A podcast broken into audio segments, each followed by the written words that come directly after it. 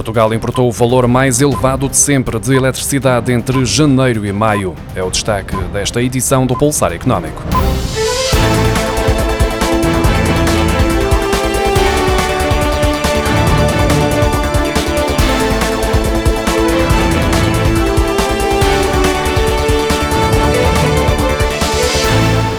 Portugal importou o valor mais elevado de sempre de eletricidade até maio, com 4.402 gigawatts-hora, superando assim o anterior recorde de 4.203 gigawatts-hora que tinha sido registado nos primeiros cinco meses de 2008, de acordo com os dados divulgados pela REN, a Redes Energéticas Nacionais.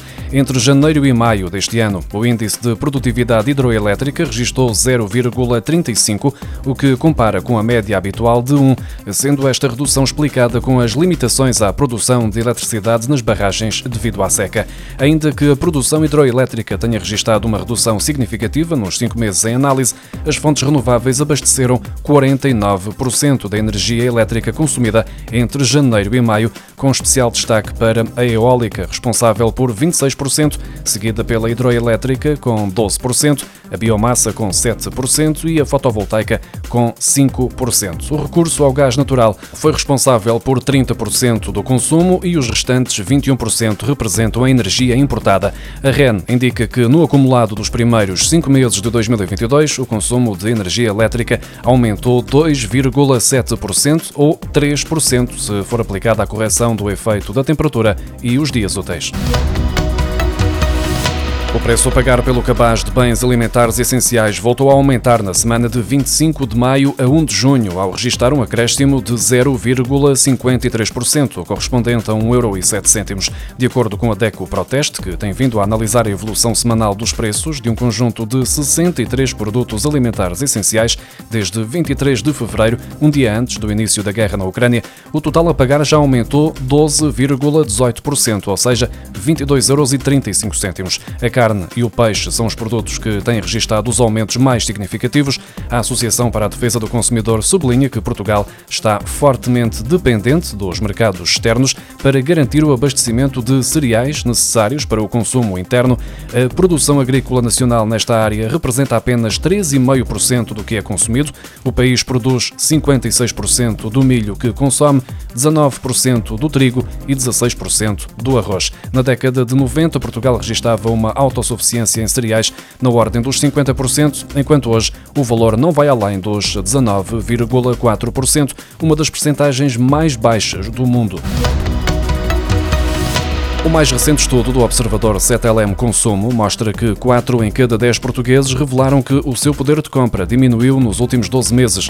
O aumento dos preços dos produtos de uso diário, dos preços dos combustíveis e dos preços da energia são os fatores que mais contribuem para a diminuição do poder de compra. Se a comparação for feita relativamente ao género, idade e classe social, o estudo conclui que o poder de compra diminuiu mais junto dos inquiridos do género feminino, com 45%, das pessoas com mais de 65 25 anos, com 52%, e das classes de menores rendimentos, com 63%. Por outro lado, 44% dos portugueses inquiridos revelam que o seu poder de compra permaneceu estável e cerca de 13% dizem que até aumentou.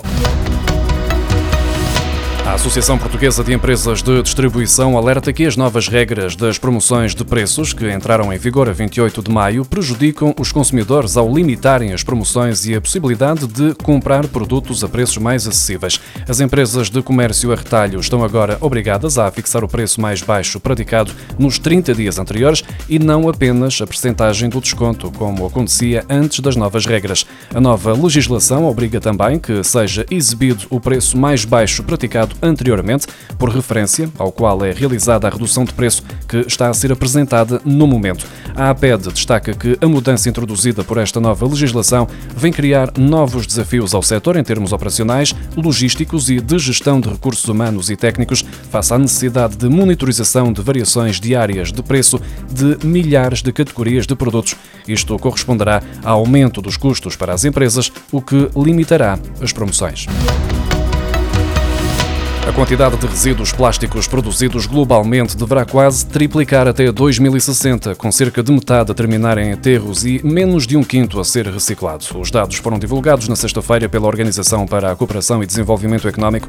No estudo, lê-se que a produção global de plásticos cresceu implacavelmente nas últimas décadas, explicando que a isso deve-se ao papel que desempenham no nosso dia a dia na preservação de alimentos, nas construções ou na produção tecnológica e eletrónica.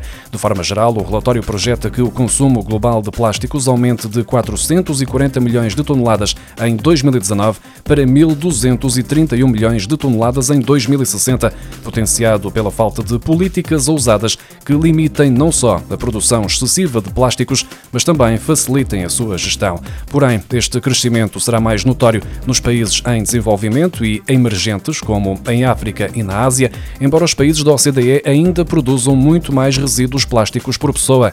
Em média, a entidade indica que cada indivíduo irá produzir mais 238 quilos por ano em 2060 do que os países não pertencentes ao OCDE, onde esse valor está nos 77 quilos. Relatório do Conselho de Finanças Públicas, divulgado no final da semana passada, aponta para uma subida de 1.919 milhões de euros da despesa para fazer face à pandemia de Covid-19. Apesar da recuperação económica, o Conselho de Finanças Públicas refere que as contas da Segurança Social continuaram a sofrer o impacto da resposta à pandemia em 2021. O excedente orçamental atingiu os 2.550 milhões de euros, mas teria sido de 2.625 milhões, não fossem as medidas adotadas no âmbito do combate à Covid-19. Além disso, as perdas em contribuições tiveram de ser compensadas por transferências do orçamento do Estado, que ascenderam a 1.545 milhões de euros.